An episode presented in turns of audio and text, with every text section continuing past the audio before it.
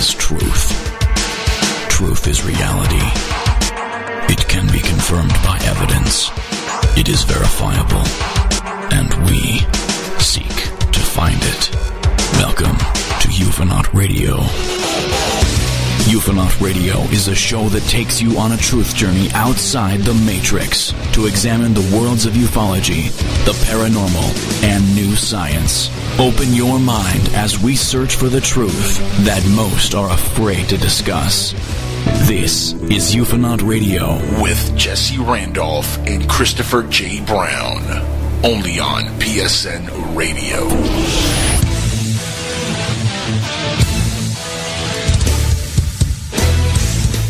Welcome, everyone. Ufonaut Radio, Monday night on a power packed evening. How about that future theater, Chase Klotsky? You gotta love her. Ufonaut Radio, we're here, we're back. Another week of exciting stuff, and we will not let you down tonight. I'm going to talk about last week for a little while, but tonight's guest, I think you're really, really going to be able to dive in and join us with because we're going to talk tonight about the elephant in the room for this subject known as ufology. What do I speak of? Of course, disclosure. Disclosure, friends. That's what we're going to be talking about all night with the man who invented the term the truth embargo himself, Stephen Bassett of Paradigm Research Group. But before we even get into all of that, I want to introduce everybody else on the panel here. Some of our favorite peeps in the world of ufology. We got the Honorable Chris J. Brown. Chris, how are you? Good. How are you? Well, I'm doing all right. Um, I, am on my third Tums, and I'm ready to rock and talk to Steve Bassett. I'm going to grill him tonight. And of course, the angel of ufology himself, Angel Espino. How are you, sir? Ready when you are, sir. I'm here reporting for duty, and I'm so excited about having Stephen Bassett on, one of my favorite people in ufology. So this is going to be awesome. You know, uh, first of all, I, I, totally want to hear why he's one of your favorite people. I have a history with Steve. Yes. Now, I don't want to. You know, this is a, a a, a really I want to say serious because we have a lot of fun on the show, but this is for the diehards, you not. Okay, yep, this isn't yep. for the novice. So if you want to go read a Bud Hopkins book or a Whitley Strieber book, go check it out at your public library. It's probably under the science fiction section, and you can go read that. But for the diehards, the people who are interested in science and politics, which we're going to talk a lot about tonight because that's where Stephen's expertise lies, okay? We're talking about probably the only quasi recognized, I don't know he's not going to like the word quasi, but uh, I'll, I'll even take it out. The, the only world's recognized UFO lobbyist, so to speak, and he can explain how that works. But we actually have a representative in the Beltway kids somebody that's trying to move and shake, and he's been doing it for quite a while. Don't you agree, fellas? I completely agree. That, yeah, that's why he's my one of my favorite people, right there. You, you know, you nailed mm-hmm. it. Well, I think you know one of the things you got to talk about when you mention disclosure, and this is where Steve's going to take a lot of heat tonight, maybe. But one thing about him is he takes it really well. He always has terrific answers. Yep. He's quite a prolific speaker. So if you want a guy to represent the subject, I always say if you had like, let's say Stanton, mm, I'd pick Bassett. Like if I was collecting my favorite baseball cards of ufology people, uh, I definitely have to take Bassett. But if you had to stick, let's say, three or four people in front of the president of the United States or someone that had some sort of influence, we would hope, on this subject, who would you pick? And Bassett would be one of them. I I would say would have guaranteed. Yep. Yeah. Well, Chris, you have an opinion on that? I do agree. Yeah. Mm-hmm. I mean, I mean, for me, it's a no-brainer, Jesse. If I'm looking at the top four or five people that have been more influential within ufology over the last 30 years, he's right at the top of the list. I mean, he really, truly is. Uh, you could throw even Art Bell out there. You could throw Bill Burns out there. You could throw a lot of folks that are have been super influential in ufology. But Bassett, I mean, disclosure. You know, he, he's poking the right button to try to get to the the meat of the matter, and he's doing it in the political matter, which I always, you know, to me, I'm always in awe of the man because of his tenacity mm-hmm. and the continuing uh, efforts that he puts. And he's out there. a, I agree. He's a straightforward kind of guy. He's not. Uh, he doesn't get very floaty Okay, he doesn't dabble. He might in his Right. personal life, but he doesn't really dabble with the new science portion uh, elements to this game. Okay, he stays on the straight and narrow uh, because probably that's the best way to make some sort of headway with this. Now, I mean, here's the question tonight. If you're listening and you want to try and participate, which I hope you do, because that's the whole point to a certain degree. Now, some of our listeners around the globe, which has been really nice this week because they've reached out.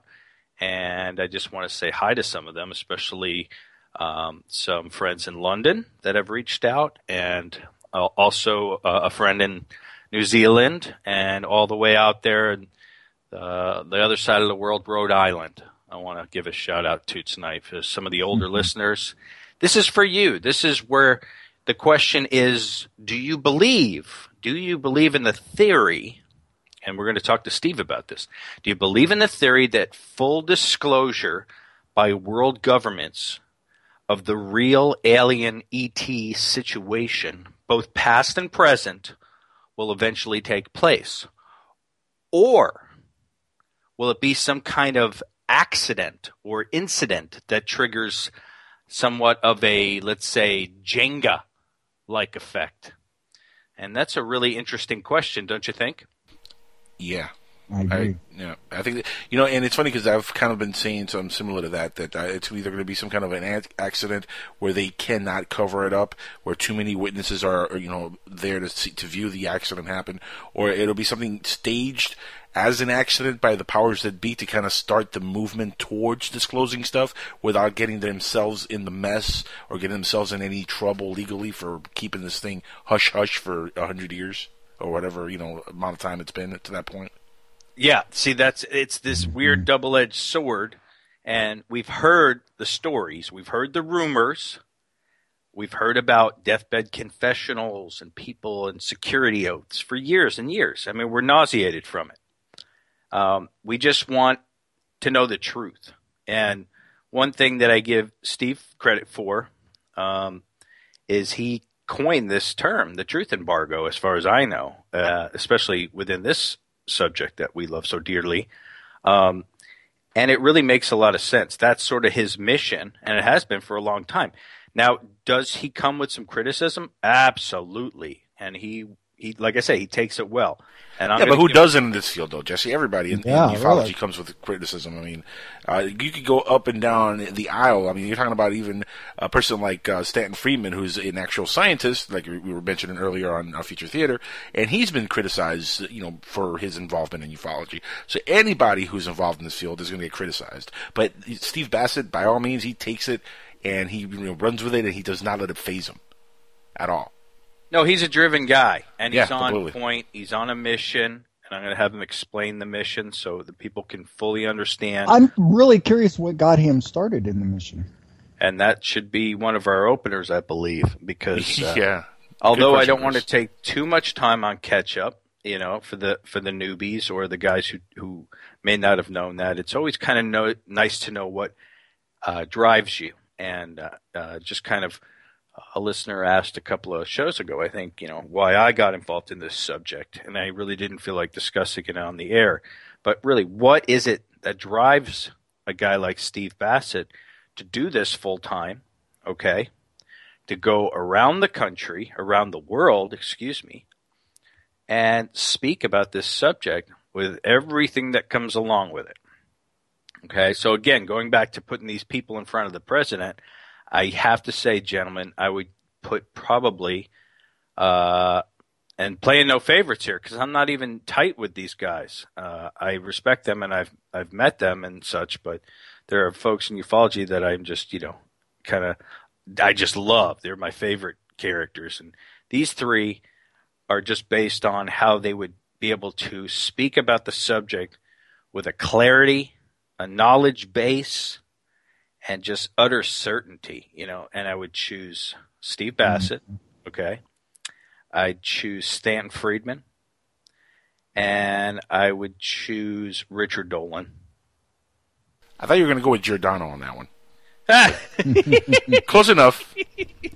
He'd be my number G. three. That's my number three. Well, only because if I if I took Rich hmm. Rich G, it would be kind of a wild card. You know, it's not that he wouldn't have the knowledge base, but you never know what's going to happen. He might break out into, you know, a Judas Priest or something. I don't know. Hey, we need that in ufology. We need a wild card. No doubt, that's what he represents. So we need him bad, no doubt. But Mhm. you know, S- Steve has taken heat in the past, uh, and I want to talk to him on how he uh, internalizes that or how he uh, digests that, right? How he processes it and either learns from it. Uh, I was a little critical uh, back a number of years ago about some fax campaigns that were going on, and I think I did some YouTube stuff and things of that nature, kind of um, getting all irate about it, how it's not going to move the needle, such.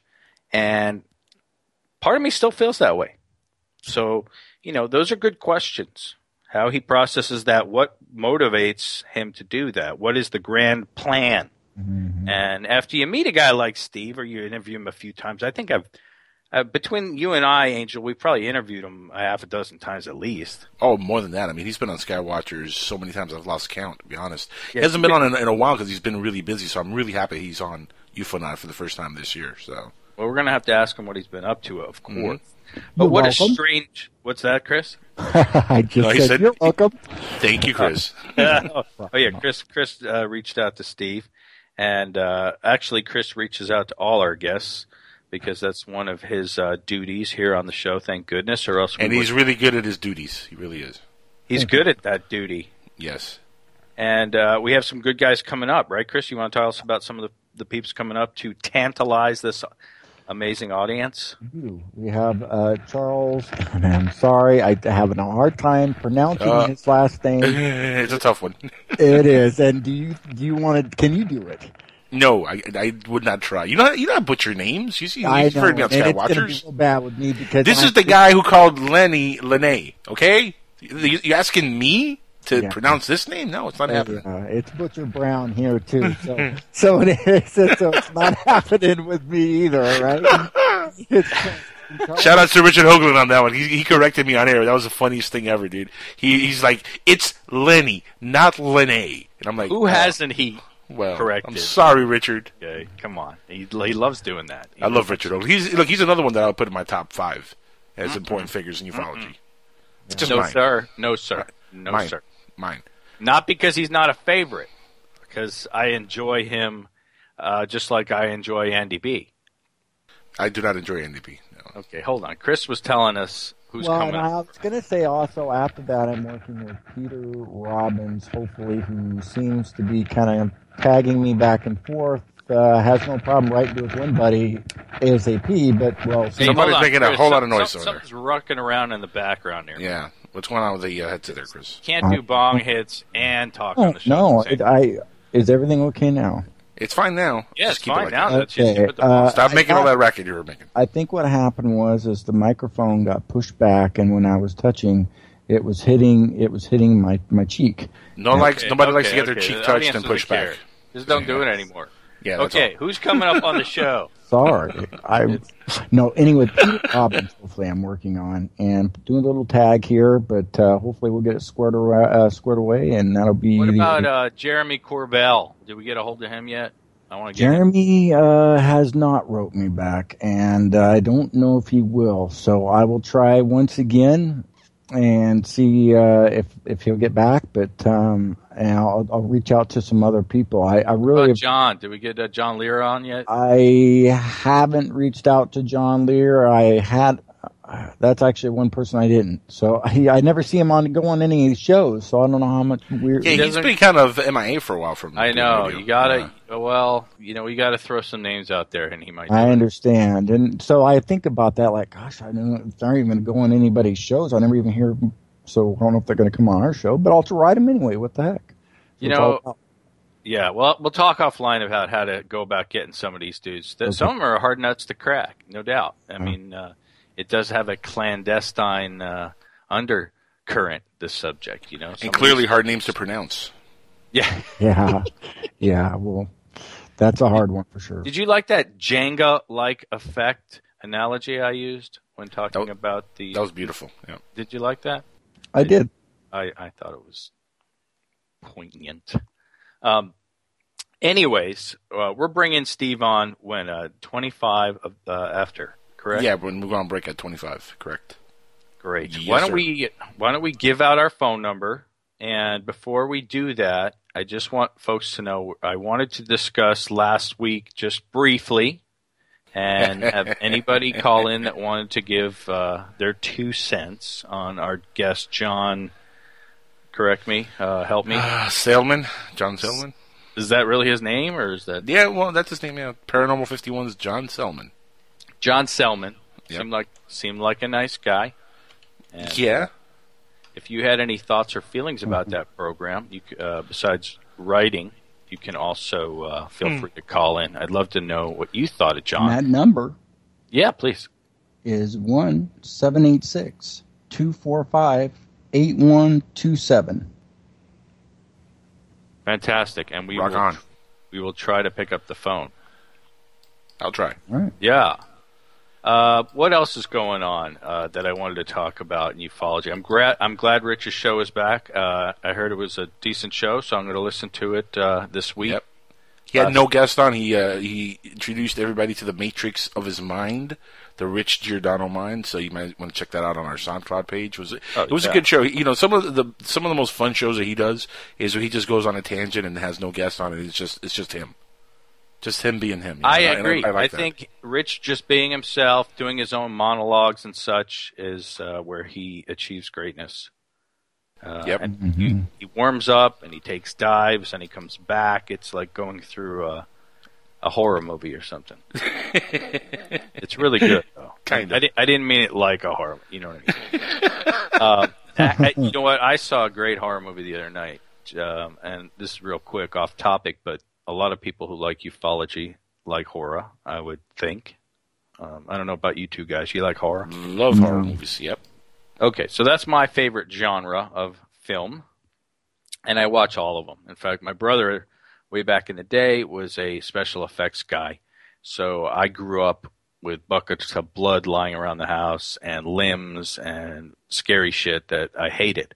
And then, ironically, when later in life I found myself um, really drawn towards these films, and the gruesomer the better, because I was exposed to.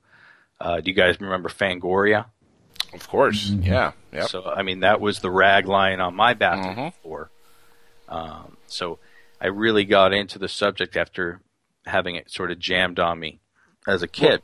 What's Yeah. your favorite horror movie of all times? Well. I'm, I'm getting there. I just want to tell this quick story because I started a little horror movie club here at my house, and my fiance was sweet enough to uh, go along with it, but she actually enjoys it as well. So it's it's super cool uh, when you find someone that shares that with you, uh, especially uh, when it's it can be some strange stuff sometimes. Now, however, she is she doesn't take it as far as I like to go at times, but she's open to watching. She's got a great open mind. So we make dinner. We we usually have over uh, over the same couple friends of ours, dear friends of ours. And what happens is, uh, last night I made a, I'm sorry, this was Saturday night. I made a bolognese, an Italian bolognese sauce. And I must have spent almost all day on this thing, you know, wine and love and stirring and tasting. A lot of fun. That's what that's what I enjoy once in a while on a Saturday afternoon. Put on some tunes. These folks come over. excuse me. And what we do is, while we're eating supper, I give them the choice of the red pill or the blue pill. Okay? So the red pill is the film that I've picked out that's going to alter their minds. It's going to scare the shit out of them, right? Really mess with them. Whether it be horror or shock, because I've kind of, I don't, think I invented it, but I've sort of put it in this new category shock movies. They're not necessarily horror movies, they're shock movies. They shock the hell out of you, right? Mm. So the blue pill, of course, is the opposite, which is a good film that I've picked out. Still horror, mind you, because it's horror movie night. But the deal is is that this movie is going to be more mainstream. It's probably not going to, you know, you can heckle and have fun and enjoy yourself, right? So, which pill do these people always pick? The blue pill. Blue pill. Yeah, we'll go with the blue pill on this one. And uh, I'd say the blue pill. Okay, yeah. Yep. well, you guys would both be wrong. Ooh. They have picked the red pill every time so far. Oh, no kidding. And this is our third night. I'm starting to run out. I will tell you the film last week, which was the red choice, was a film called Martyrs. Okay, I haven't heard of that one. What's that about? It's a horrific film. It truly is. It's one of these films where now there's two versions if you're listening and you want to tempt yourself. Okay, there's a, a an original Martyrs film, and then there's a remake that happened about a year ago. And I haven't even seen the remake, but I heard it's just gore for the sake of gore. It's not really uh, an, the amazing story that Martyrs was. But I'm not going to blow it for you. All I can say is that it's one of those films that you will not get out of your head for quite some time. Very cool. I'm That was, yep, that's Martyrs. And then last weekend we went retro. So this past weekend they chose Red Pill once again. Uh, by the way, which pill would you guys both choose? Red. blue. Wow. Okay. I what do you do if I, I don't know? We haven't run into that yet, where we have two different pills being chosen. Anywho, uh, last week was the director's cut of Cannibal Holocaust, Ooh, I can't sit through that. No. 1980. This was a film. If you're listening, That's a tough one for me. Oh. you know the film I speak of. Yes. Oh, that's a tough movie for me to sit through. I saw that once a long time ago, and I vowed to never see that again, as I didn't want to lose my sanity. Yeah, I mean, if you want to tempt your psyche, Yeah. this is a film. You turn off the lights, uh, take your best libation, your most favorite, or your hit of whatever, and zone out on this thing, and you will not believe that so, something like this was created on film. Uh, in fact, the director was arrested after the making of this film. On And rightfully so. Yep. on rightfully so. charges. Well, that's to interpretation or uh, opinion, but uh, as you would say a lot, it's neither here nor there. I do say that a lot. yes, that just tells me. you. It just tells you I've been listening. Eh, you nailed me. Uh, no, you're doing. You're. You know? Hey, you're one of my favorite hosts. Come on, well, yeah, but that's neither here nor there. listen. Huh? Enough about the horror movies. I had to. I don't want to even say it, but I digress because it's so. You know what? I, I can I recommend a movie for you to watch, and I just saw it for the second time last night, and I love this movie. It's an animated movie. Okay. It's based on my favorite graphic novel that has to do with Batman, uh, The Killing Joke, which is it we had a limited release in theaters. Now it's uh, streaming on on the internet. Um, if you haven't seen it, if you've never read the graphic novel The Killing Joke, watch the movie. It is so well done, so faithful to the to the graphic novel, and uh, it's, you get when you see it, you can see all the influences that that book had on every single incarnation of the Batman movies that's ever been put out. really. The Killing Joke. Check that out. It's not. I don't. I, I mean, I'll check it out for you, but it's really not my bag. I know, and you're still gonna love it. I guarantee it. It's Really? that good. It's that good. All right. Hey, look, we got to take our first break, right? Coming up here. So what Yep. we're going to do is we're going to break, and then when we come back, kids, everything you've always wanted to know about Disclosure 2016, but were afraid to ask, with our guest Stephen Bassett of the Paradigm Research Group, the guru of the Disclosure Movement, the founder of the term Truth Embargo within the ET subject. Where do you stand, people? Where do you stand? We'll be right back. This is Ufonaut Radio with Jesse Randolph, Chris J. Brown, and the angel of ufology.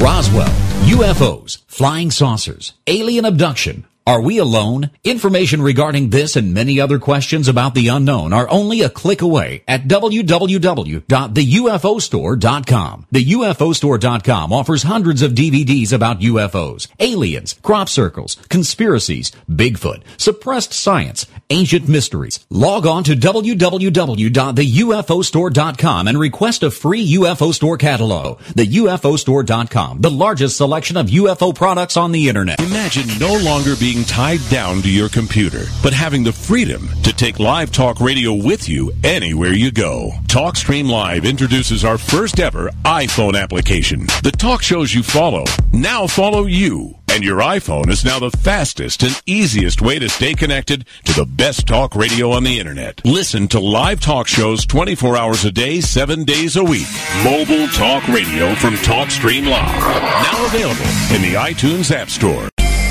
Put a team of professional consultants behind your home or business computer with Key Information Solutions, providing solutions to your internet and computing needs while keeping you on the cutting edge of technology. Preventative maintenance and networking support, hardware and custom built computers. Let Key Information Solutions be your personal tech staff for your home or office with affordable hourly, monthly, or annual rates to fit anyone's budget. Call Key Information Solutions now. 954 973 3374. That's 954 973 3374. Or visit keyinformation.com.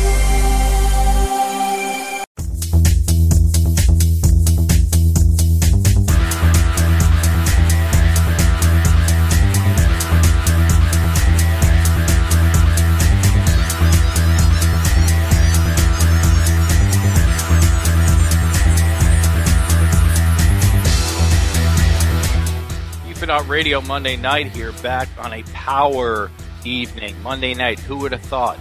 Well, guess what? Monday sucks. You got to go back to work and everything else. So that's why we power packed it.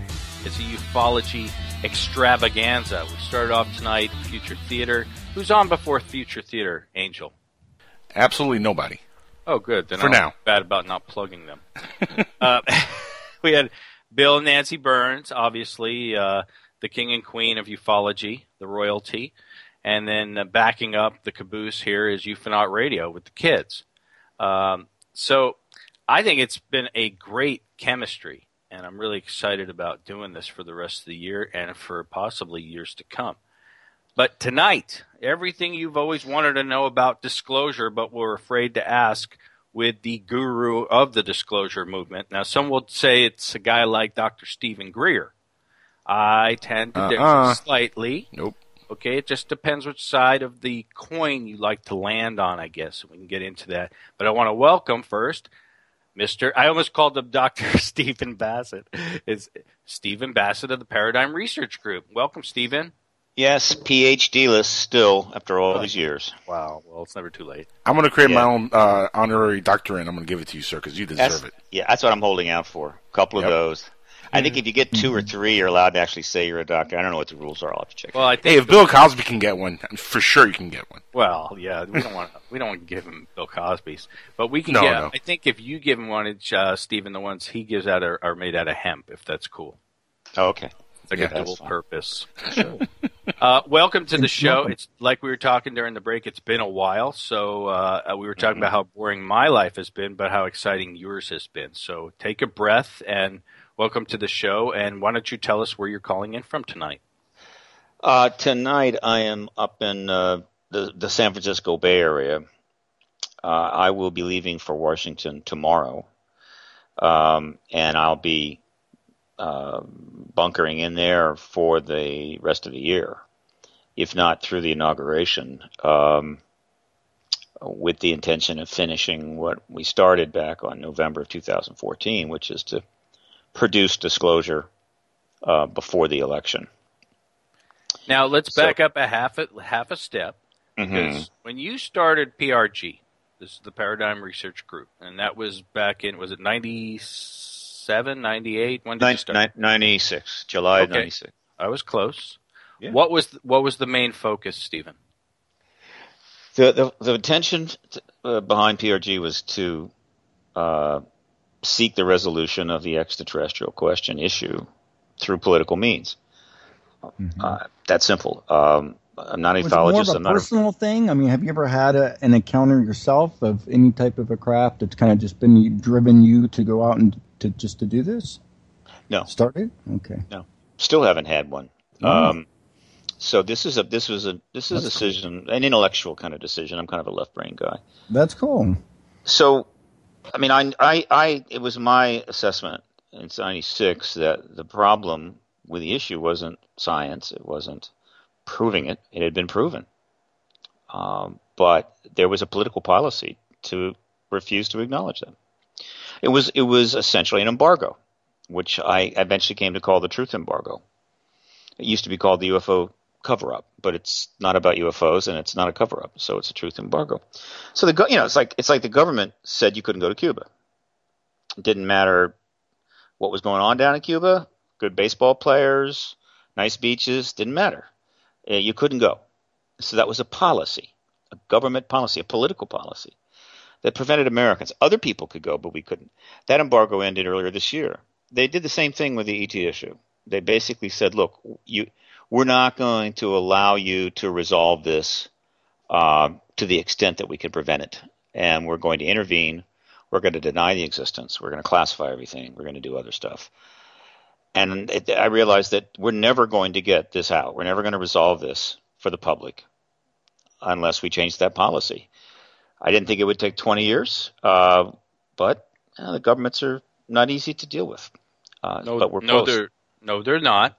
Uh, and we're going to get into what you just alluded to that we're close because I know that your blood pressure must be rising during this campaign year, like a like like no one would believe. And the guys interviewing right now have some sort of idea because they've known you and they've sort of followed you for years now. I mean, I really have listened to you via radio and in person for probably close to 20 years now. Uh, and there was a question in the foreground of this show to the audience, and I think it would be really important for you to answer it. And it's the following Do you believe in the theory that full disclosure by world governments of the real alien ET situation, both past and present, will eventually take place? Or Will it be some kind of accident or incident that triggers a Jenga like effect? Mm. There's always the possibility of a, a one off type event that, that just sets the whole thing in motion. Uh, it, it, it, the most likely one is is in ET action, uh, either in other words, in other words, instead of crashing at Roswell, they, they have a, an ET craft crashes in Central Park. That would be a toughie. But more likely, the ETs would take the, take the matter in their own hands and go ahead and force the matter, force the issue out. I mean, that could happen at any time, and there may be the odd thing that could that could trigger it. But uh, the odds against that are at this point not good. I don't think it's going to happen that way. I think it's going to be formal. Um, and uh, in fact, the, the you know, my concern is not that something may trigger it, but rather we're going to get delayed by other developments, historical developments, are going to push this even many years down the line. That's my biggest concern. So no, I don't see an accident or an ET action forcing this issue up? finally. Okay. Yeah. Okay. Yeah, Can go you ahead, back ahead. up to the to the part where you said you were most concerned about? Yeah, my, my biggest concern is not that something might accidentally trigger disclosure without a formal acknowledgement, meaning a formal process, uh, but rather some draconian event is going to take place. Uh, major terrorist attack, possibly another war, or both. Uh, and that will force the advocacy movement off the stage again, and we will not be able to make any progress, and disclosure will be withheld from the American people for years to come. That's kind of what happened in 2001. Correct. I'm- and yeah. and I agree with that. However, doesn't that always happen? I mean, isn't that the the vicious cycle of our world governments needing this cycle of war for economic growth and and such and, and keeping that machine rolling and keeping people in fear? I mean, are we ever going to really be uh, going to do away with that uh, to allow for room for this sort of thought and expression? Uh, let me turn that around. Um, yeah, we've had 10,000 years of war, and oftentimes, if you want to get something done, you've got to get it done between the wars. Uh, and that's still true.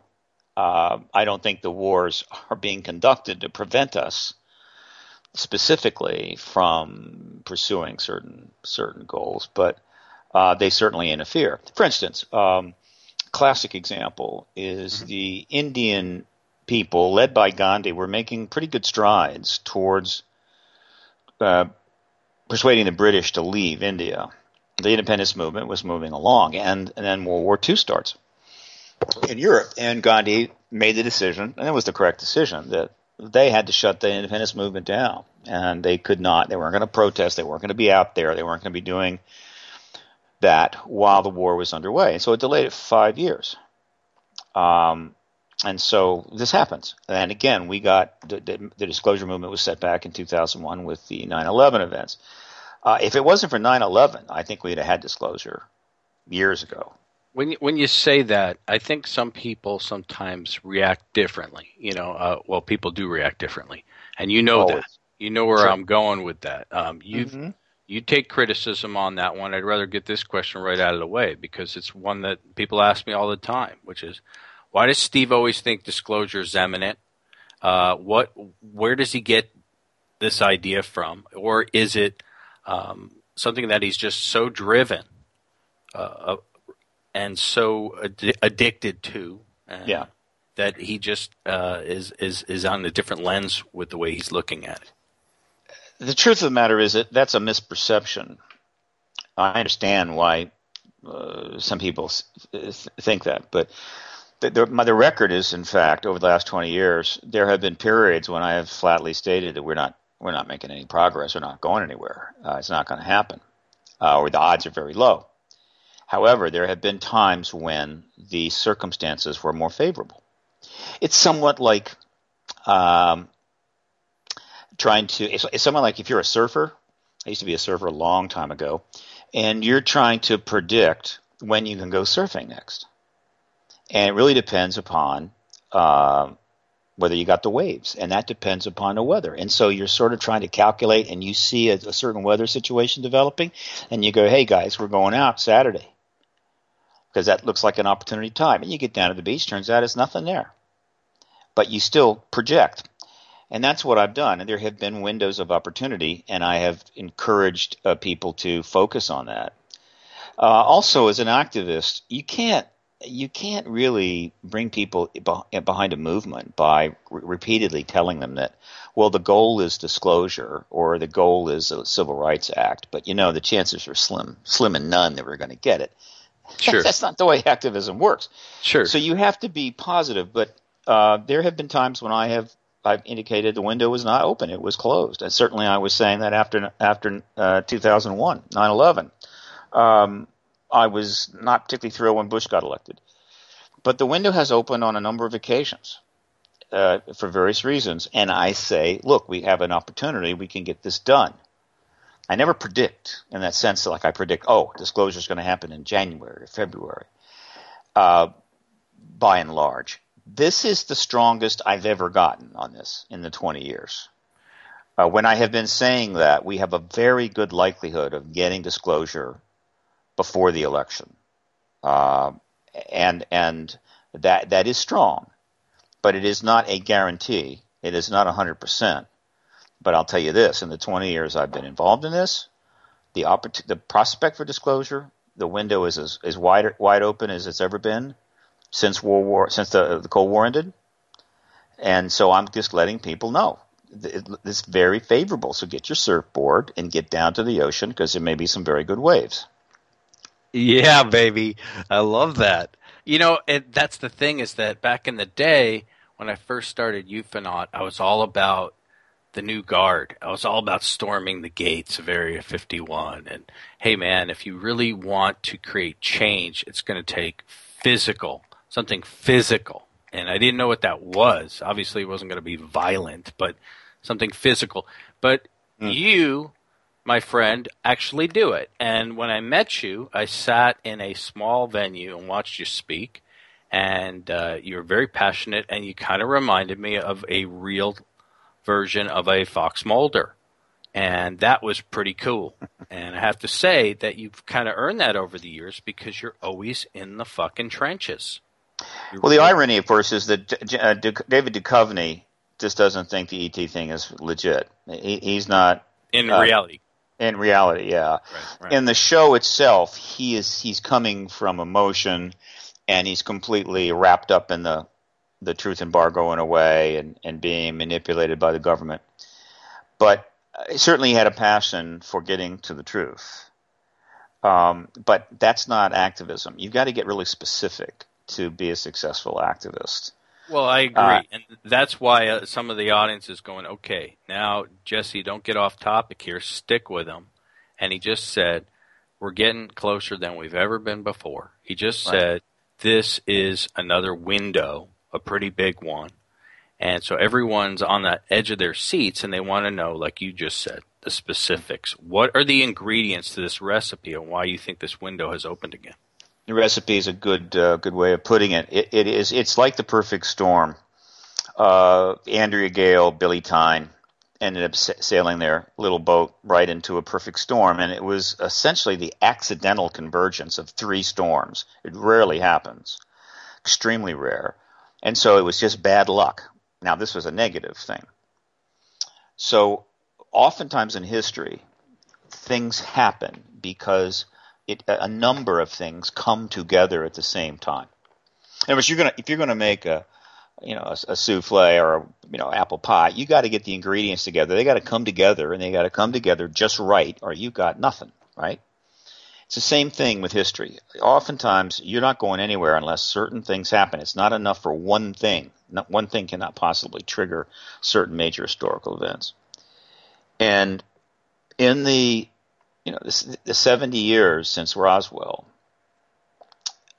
just almost never have those circumstances come together to create that perfect storm. Roswell was almost the perfect storm. It almost gave us disclosure. You had a crash that caught the government by surprise.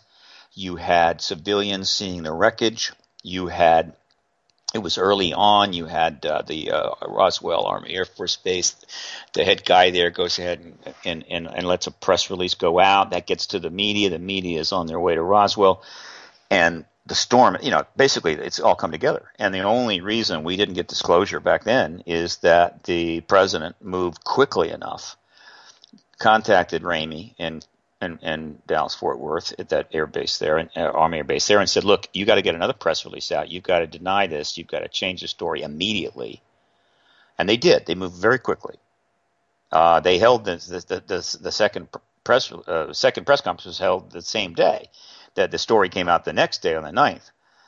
But had they not moved that fast, enough reporters would have gotten to Roswell, driving around town, interviewing civilian witnesses, literally on site, and that would have been it we have not had that kind of an opportunity since, um, but we have now. Here's what's come together. It's complicated, okay. but but I'll try to be as precise, uh, concise as I can. Here the here here's the recipe that that has made it possible to cook this souffle.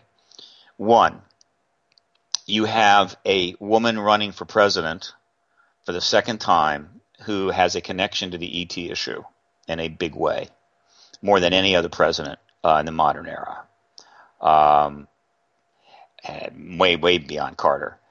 Uh, and this goes back to the Rockefeller Initiative, which took place in 93 to 96 under her husband's administration.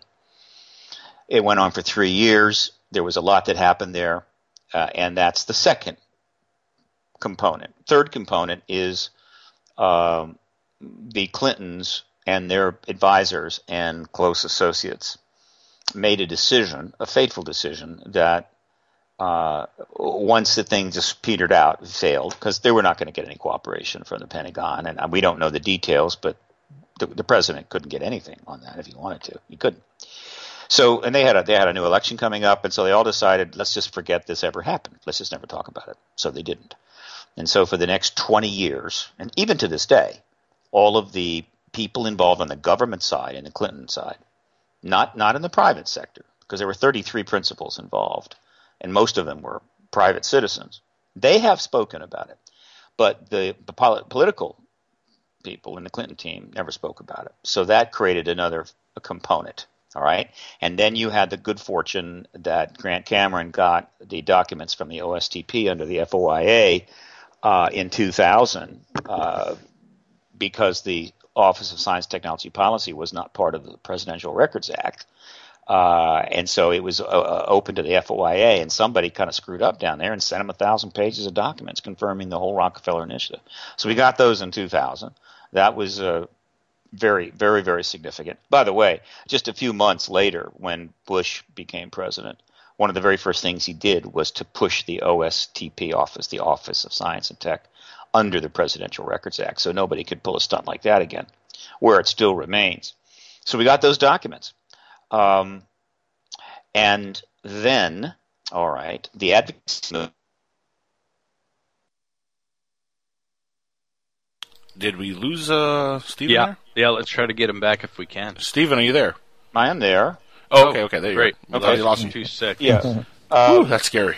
So uh, the, the advocacy movement made a lot of progress uh, for the next 13 years, but obviously we didn't crack it open.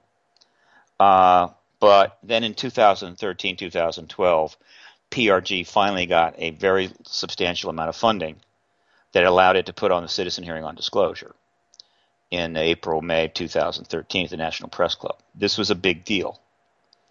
Um, and um, that mock congressional hearing was filmed uh, and webcast, and that set the stage for the political initiative which PRG launched in 2014, November the 5th, where we shipped the record, the full 30-hour DVD record of the citizen hearing on disclosure to the entire Congress.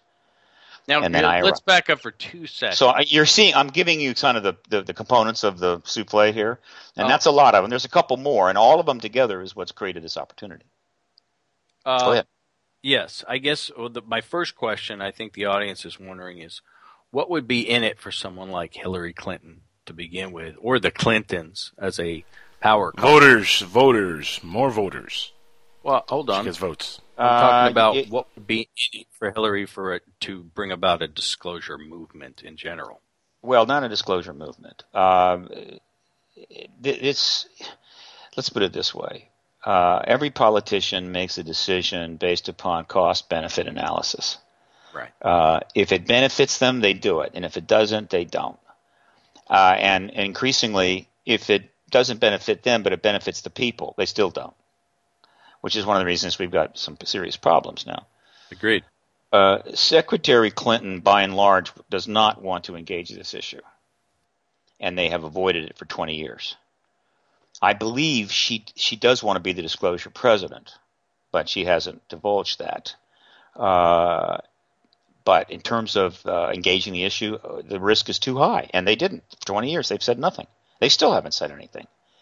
Uh, so it's not about what I, I believe she would benefit. I believe it will be a positive thing if she does what I expect is going to happen. Um, We're going to get. I want to get your your uh, your expectations or what you think may happen when and if it does occur uh, later in the broadcast. I want to tantalize folks, so we're not up to that yet. But yeah, yeah. I'm still trying So- to pro. Yeah, go ahead. I'm sorry. but it's not. She doesn't want to do it. She's being forced to do it. A, a, a, a negative uh, analogy to this is that I assure you, President Bill Clinton did not want to have to go in front of the American people and apologize for having the affair that he completely denied to them previously. Why did he do it? Because he had no choice. And that's what's happening here. What's going down is going down because we've created a situation where the principals involved are don't have a choice whether they want to or not. They will have to do it, which is often what you have to do uh, in political activism. The government gives you what you want, even though it would rather not, and that's that's how it goes. And it's hard. Why is their hand being forced, in your opinion? Well, that's that's the recipe that I've been uh, uh, putting together for you. Uh, the political initiative was launched on November the fifth Right. of 2014, made possible because of the citizen hearing as the platform on which to work from. And then I arrived in in early uh, late November, right at the time that the incredibly long uh, campaign, presidential campaign, is sort of getting underway, starting to really get underway. Uh, but it had already been underway really for about another five months, but it's getting more intense. Um, and I had enough money to get my publicist on board for a while. She's been in DC for 35 years. And so starting on January of 2015, uh, we're approaching the media to get get uh, uh, and and I'm approaching the Congress. It's a dual strategy. Um, I'm I'm trying to get meetings on the Hill to talk about possible new congressional hearings, which they haven't had since '68, and we're talking to the media about the Clinton connection to the ET issue based on the Rockefeller Initiative, a dual strategy that feeds on each other, right? And we've got this is what doc- you're working towards, correct? You're not doing this right now. You're not.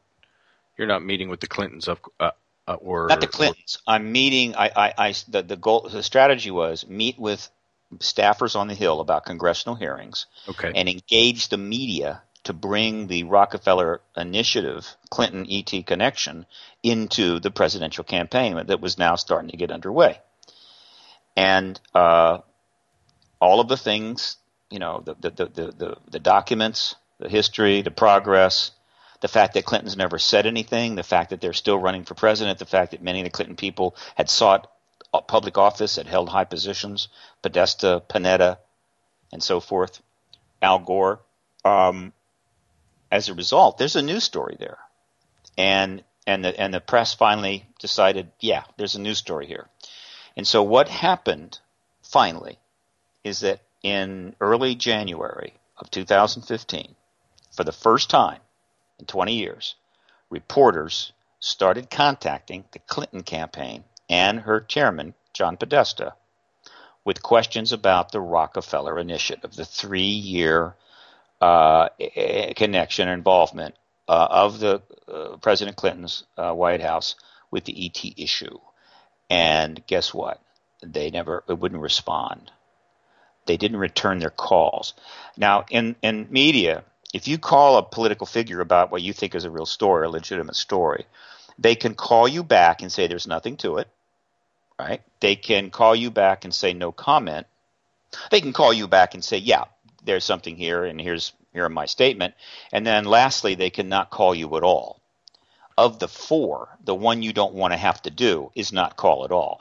Because when you don't return reporters' calls on a story, that tells them there's a story. Mm-hmm. But the reason they couldn't respond, and and that's been going on now for the last 15 months. They have, reporter after reporter is contacting their office, and they're not responding. They're stonewalling them. The reason is is that they calculated, and by they I mean John Podesta, that engaging this story would be risky for her. And they would rather not. They would rather just win the White House, right, without having to deal with this issue. And, you know, a lot of other things. Um, and so they hoped that they could just stonewall the press. And given the truth embargo and so forth, that the press would eventually go away and they could just move on unencumbered.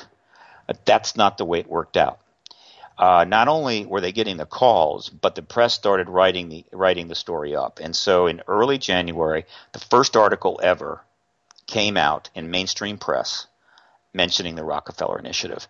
Only this time we're talking about internet articles as well as print, and the internet articles have got links to the documents and links to videos and all kinds of stuff.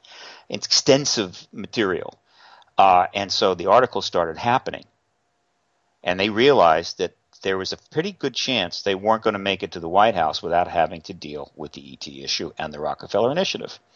And so what they did do, right, is instead of re- returning the reporters' calls, they started making statements on their own without being prompted by and large.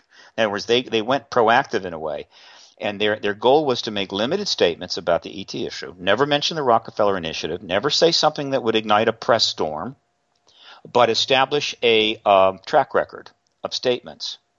Uh, the most important thing they were going to do, they needed to do, and they did, was to make it clear to the public through these limited statements that they considered the issue serious. In other words, yank the ridicule out from under it. And aside from President Clinton's appearance on Jimmy Kimmel in April of 2014, the first real move was when Podesta put out the famous tweet on February the 13th. That was when the campaign really engaged this issue on their terms with a strategy of, and they had a dual strategy, which is we'll talk about this and, and give ourselves some inoculation should the media finally go full, you know, bore go nuts and force the issue out before the election. we will have these statements and we will be well positioned and we'll be able to deal with it. But we're not going to say so much.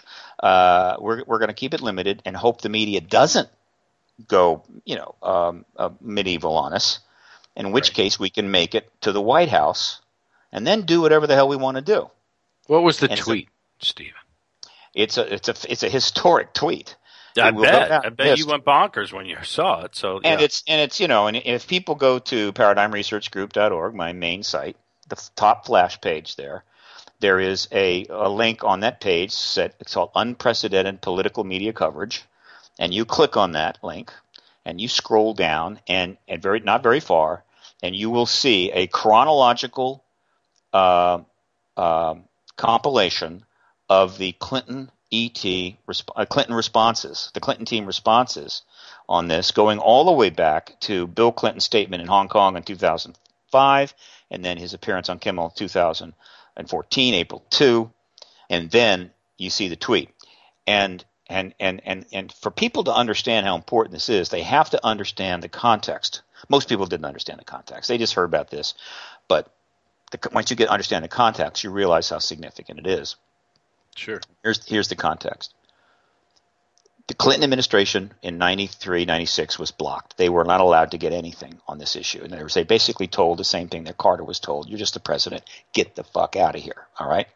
And so, which is, you know, constitutional treason and everything else. But, you know, people are putting up with that now. It's like, hey, whatever. Treason, national security states, we're, we're, yeah. we're down with it. So um, uh, the Clintons were blocked. And, but they, they apparently had future plans with respect to this issue, which is why the number one Clinton uh, operative, the number one strategist in the Clinton world and in the Democratic Party, John Podesta, called for the release of UFO files in 2002 2003. And then close uh, Clinton friend and former Clinton Secretary of Energy, Bill Richardson, challenged the Roswell uh, conclusions of the Air Force in 2004. Uh, and so, with that as a background, uh, it was notable that when Obama beat Clinton and took over the presidency, and basically, for the moment, snatched from from her the opportunity, if she chose, to be the disclosure president and make the announcement to the world. Uh, the Clintons just embraced him, even though they had attacked him and really irritated him and angered him. They all got together very quickly, and so Obama hired Podesta to be his transition chairman in 2008 and for the next 77 days, Podesta helped the president pick the new government, which is a very important position. And that in government included, guess who? Hillary Clinton, Secretary of State, Leon Panetta, Chief of Staff to Clinton uh, in 93, 96. What is his background, Stephen? What is Podesta's background that he, he ended up becoming such a pivotal role in these? His, he, he's a policy wonk. He's the policy wonk's policy wonk. He's got the law degree, Georgetown um, he's got a lobbyist brother that's worth a bazillion bucks. He is uh, very brilliant, and uh, so he's he's a Washington insider. But he seems passionate about the subject of ufology. He well, he's passionate about the ET issue, obviously, but but uh, it, but it's tricky because again, remember he is essentially advising. He's advised three presidents, or uh, two presidents, and a president uh, wannabe. Uh, he's been a key advisor to Clinton, a key advisor to Obama, and now he's the chairman of her campaign. So, what does it tell you? It tells you that he and probably a number of other people on the Clinton team know there's an ET presence. They've known it for a long time. Hell, you don't have to be, you know, given a tour of the Pentagon or the Area 51 to know that. Just go read some good books. So, he, I think he's known it, and so therefore the potential for engaging politically was there, but that has to be viewed within the context of the political realities and winning elections and, and all the stuff you have to go through. And so he has been threading that needle now for 20 some years. And now it's all coming to a head because after she goes into the administration, he is, uh, you know, uh, camp, uh, camp, uh, transition chair. Panetta comes in the administration. They tried to bring Bill Richardson in the administration. This is the Clinton team going all the way back to the Rockefeller Initiative. Uh, but Obama was tied up. Obama had major problems as the new president. And so he wasn't really going to do much. He wasn't going anywhere. He wasn't going to engage this. And so years go by. Uh, and now it's looking like Clinton will have her shot to be president and have the option to be the disclosure president. Right? It's getting closer and closer. And so very interestingly, in December of 2013, Obama suddenly hires John Podesta into the White House to be an advisor. He brings him right into the White House. Now, this is where you can talk freely without with presidential protection, no press, no no scrutiny, nothing, and he could advise him all he wants. And so he spends four, 13 months there. So maybe briefing him as well, correct? You don't know. We don't know. All we know is is that Podesta goes all the way back to the Rockefeller Initiative. He was there during it. He calls for the release of UFO files two times. What has been the Rockefeller response to any of this? Have they been grilled at all? Have people tried? No, no. Rockefeller died years ago. That that whole thing petered out in '96. Rockefeller got dementia, then dies a few years later. It's gone. It's history. However, while it may have failed as the initiative to get the files released and get disclosure from Clinton, it ends up being probably the key component to bringing about disclosure now, right? Which often is the case. And so, uh, oh, Podesta is advisor to the president for 13 months, and now comes an interesting, the key moment. It's his last day in the White House as advisor to his second president. It's already announced that he is going to leave the White House and become the campaign chairman for Secretary Clinton, who was the leading candidate to be the next president at that time, and well ahead of everybody else. That makes him a really important person, highly public person, right? People are paying a lot of attention to John Podesta. Not that That's they had in the past. And so the last day that he is leaving office, leaving his job as an advisor, he puts out a tweet on his White House account I think it was the last tweet he put out. And in this tweet, he says, finally, my biggest failure of 2014, colon, once again, not securing the hashtag disclosure of the UFO files. Hashtag the truth is still out there. Copy Maureen Dowd of the New York Times. Wow. Now, let me be clear. Let me be Wait, clear. I have to digest that. Oh, you got to digest that. Gosh. No political operative working. You know, I saw it, but House hearing you, mm. yes, hearing you it say it, wow. Yeah. It, you don't, you don't, you don't make a joke. You don't do this unless no. there is a very important reason. Now, first of all, this tweet is just rich with uh, implications and meaning. All right. First of all, all right. Let's let's uh, uh, analyze it.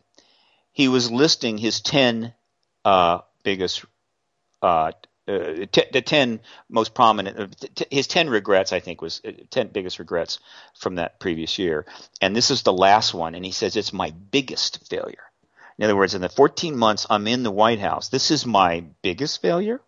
Okay of 2014. Right. Then he says once again, that means that he had tried to get the files released previously. Well, we know when that was. It was the Rockefeller Initiative 93 to 96. So he just referred back to it. Right?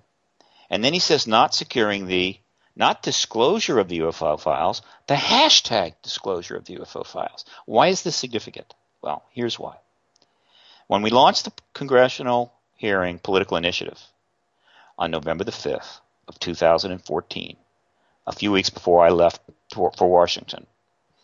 Using one of my my Facebook groups, we put some people together and launched a Twitter storm where you have several hundred people generating tweets, right, and sprinkling them all over the place. The principal target was the Congress we were sending tweets to the Congress. There's 530, well, there's several hundred Twitter handles in the Congress. From November to roughly February, we generated, I think, over a million tweets raining down on Congress.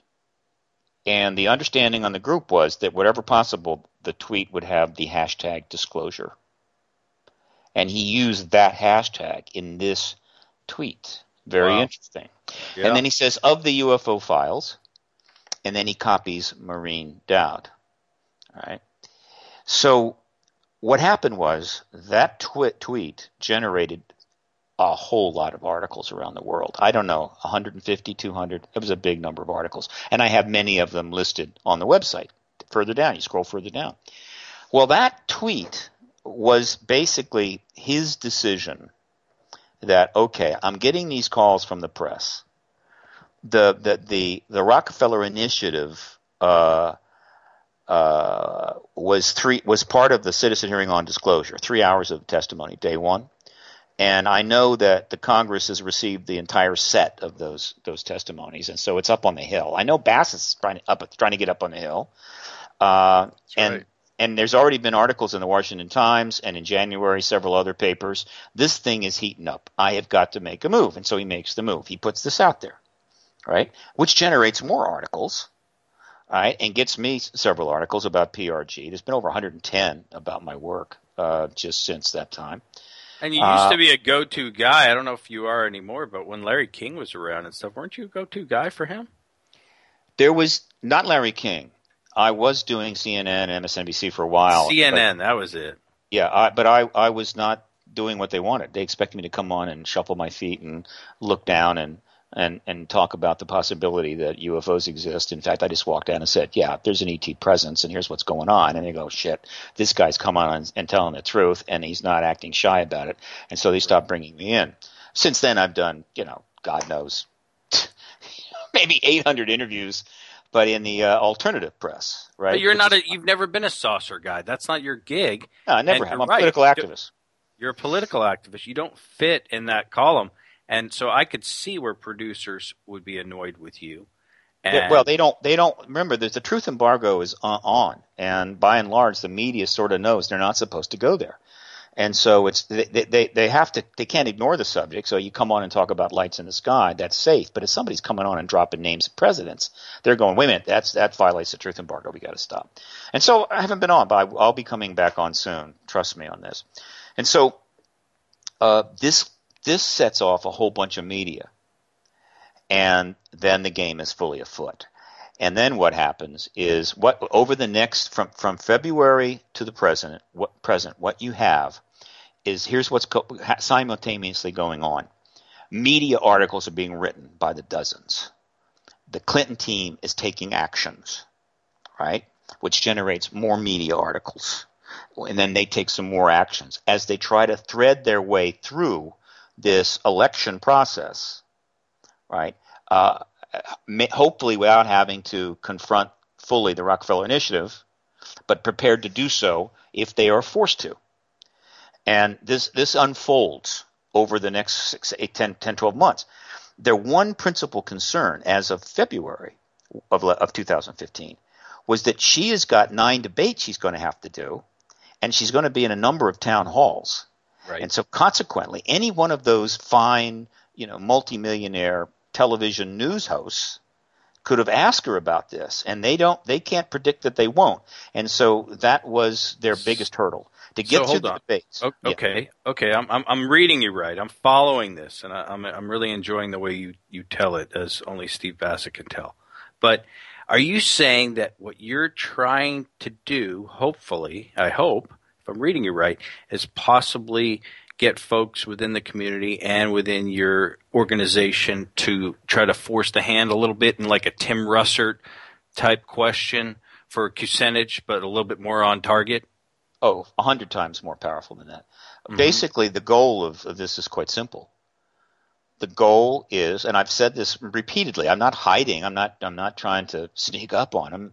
Uh, the goal is simple: force the Rockefeller Initiative issue directly into the campaign with a full engagement of it with the presidential candidate Clinton by major media triggering a huge media storm, which will spread quickly to other members of the Clinton team, including President Clinton, Leon Panetta, John Podesta, of course, Webster Hubbell, Al Gore, uh, Mack McLarty, all the all the principals from that time.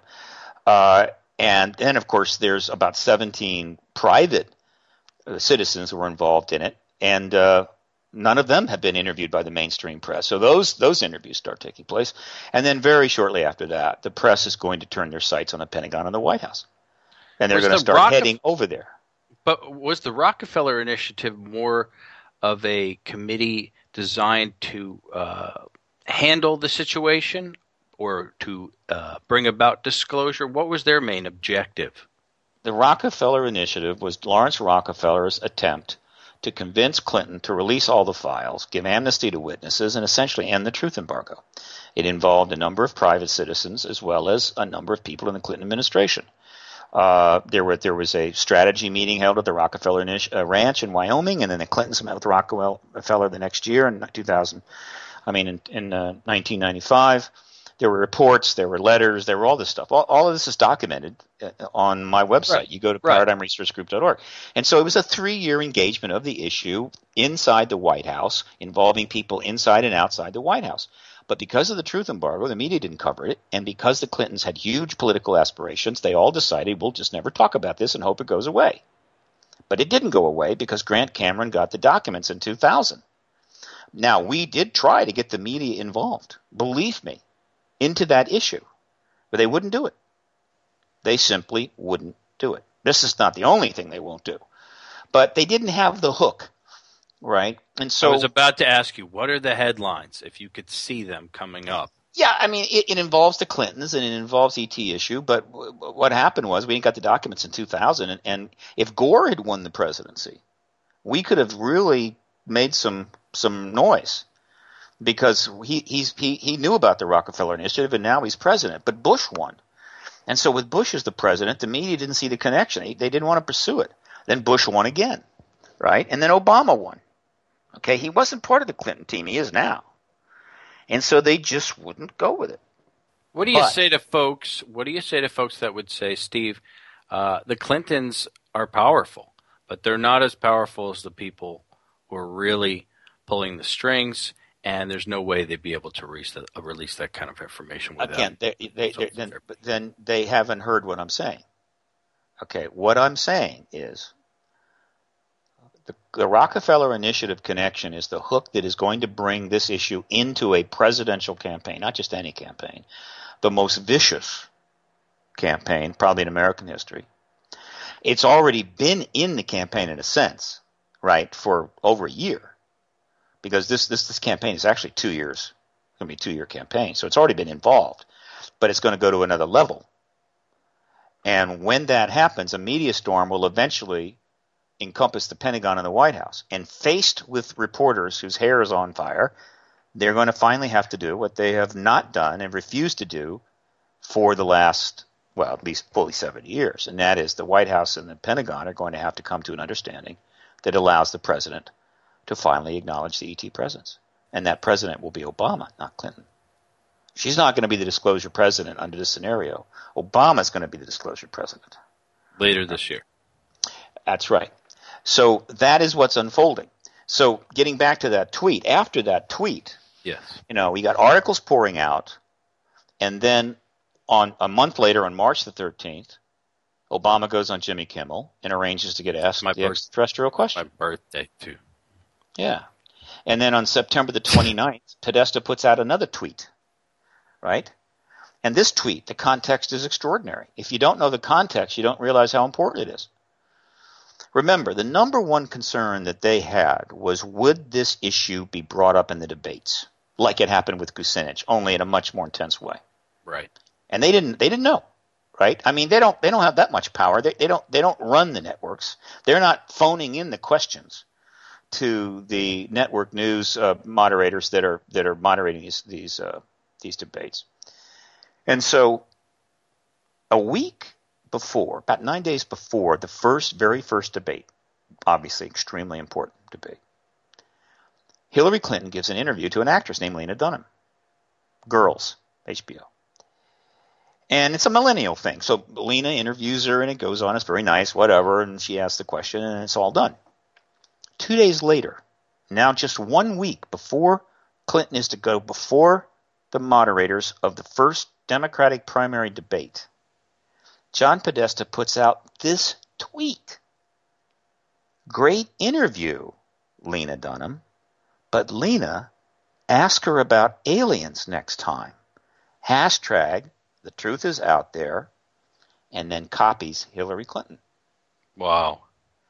Now, understand, your candidate who is, you know, trying to become president, involved in a candidate where the Democrats may end up spending $2 billion, is about to go into debate, and you bring up just before the debate how somebody who just interviewed her should have asked her about aliens, and it's a joke, and to make sure that people don't think he's like gone off the the road here, he he he copies his boss. What he was literally doing is is saying, without having to be too obvious, to the fine crack journalists that that host these, you know, news shows on cable and network television. If you're going to ask her, ask her. We're ready. And if you don't, fine. We'll cruise on. And they didn't ask. They didn't ask in any of those debates. Then October the 6th, her husband goes on on Colbert and he arranged to be asked the extraterrestrial question. Right. More articles come out. And then the articles are really getting intense now. And they and of course the Clinton campaign is getting more calls, right, from from media wanting to know what's going on. And they're not answering. They're not answering the calls. So they know the pressure is building. And so finally they take it to the next level. And this was, of course, a significant event. And that is on December the 30th, 2015. Right in the middle of the of the first primary, not the first election, that was the caucus in Iowa, but the first primary, the important, a very important New Hampshire primary. Clinton is campaigning up there. She's up in New Hampshire and she gives a two hour interview to the editorial board of the Conway Daily Sun newspaper. And after and they hit her with all the questions, tough questions, you know, grilling for two hours. Afterwards, she walks up to a reporter that she knows there named Daymond Steer. And she knew that he was interested in the issue. He had asked her about ETs in 2008 when she was running then. So, not surprisingly, he asked her again. And in over a period of 90 seconds, the leading candidate to be president of the United States tells Daymond Steer on the record, if I'm president, I'm going to look into the UFO issue. I'm going to reinvestigate it. Uh, we probably should set up a task force to investigate Area 51. And three, and this is the killer, we prob- we may have been visited already. We just don't know. The article goes up immediately and generates hundreds of articles worldwide. Three days later, because of that statement, the UK press jump in with both feet. And they start rattling off one article after another. Now you have to understand the UK press has huge internet presence. They have hun- they get they get several billion page views a year. All right. Uh, Daily Mirror, Daily Star, the Telegraph, The Guardian, The Daily Express. Huge following around the English language world. Billions of page views a year. And they started pounding the articles out. All right. And then on February the 11th, Obama goes on Ellen De- De- DeGeneres' show and arranges to be asked about extraterrestrials. And then only two weeks, three weeks later, John Podesta is in campaigning uh, with Clinton in Nevada and he accepts an interview from KLAS TV, and uh, during that interview confirms that Secretary Clinton's statements in New Hampshire were serious, and that she's promised to look into it. He does this on camera. And that's March the 1st. Well, the articles come out. And then on March the 24th, Secretary Clinton goes on Jimmy Kimmel and arranges to be asked the same extraterrestrial question that Kimmel had asked her husband and Obama. And that was on March the 24th. On April the 8th, Podesta gives another interview to CNN Politics, Jake Tapper, and restates again that she is serious about this. And then on April the 19th, the day before the all important New York primary, the day before the primary in New York, she is on a radio show called Power 105, The Breakfast Show. And one of the hosts there brings up the ET questions, and she says it again. And then on January the 2nd, again, remember, in between all these events, articles are pouring out, and you can see them on my website, mentioning this stuff, covering this stuff, pointing this stuff out, right? And then on June the 2nd, Secretary, uh, I mean, uh, John, John Podesta is speaking at a high tech conference in San Pedro it's called the um, uh, the Code Conference. Attendance is $6,500 a ticket. And he says it again. He brings it up again. He's asked about it and brings up the fact that she's serious. Meanwhile, right, just, and this is a very, another significant milestone that occurred this year, is that it took, and it took 14, 15 months for this to happen, but this is not surprising because the higher you go up in the media hierarchy, the more tied up with the truth embargo they are. All right? They're on board. They've been on board for a very long time. But on May the 10th, the New York Times decides it's time for it to step in. Now, something interesting happened here. When the New York Times decided to do an article on the Clinton ET connection, I was in New York. I just happened to be in New York, and they just happened to call me. Okay? And hang on, I'm going to turn this off. And so when Amy Chozick of the New York Times calls me, I say, "Yeah, Amy, I'll interview you. I want to. I want to come down to the New York Times offices." So she's okay. And so I go down to the New York Times office, and she interviews me at the New York Times offices for an hour. I was the principal source on this article. You can't really tell from the article. And she lays it out there, right? She talks about the Jimmy Kimmel interview. She puts a link to it. She interviews one of my key people, Joe Joe Bookman, who was part of the Citizen Hearing on Disclosure. She puts up links to other interviews. She puts up a link to the uh, Conway Daily Sun article. Uh, she talks about me. Uh, she puts up the photo of uh, Clinton and on and on. I mean, you can see this article. It's a New York Times article. Was she taken aback by the information when you were feeding it to her? T- top political reporters at New York Times papers do not ever express taken aback. They don't express anything. Got it. And then in this comprehensive article in the New York Times, which by the way generated a considerable amount of press, this is on May. And by the way, this article came out on May the 10th, and it was only three weeks later that Podesta turns up at the Code Conference in California and restates Clinton's interest to, to, to reinvestigate this issue. But something very important is in this article. Hang on a second. I'm going to go on down. All right, let me see if I, will I'll get it. I'll get it for you. This is very important. Right, to give you an idea where things are. Okay. Um, okay, hang on. All right. She refers to several quotes that Podesta had made in the past, right? In other words, he's in this.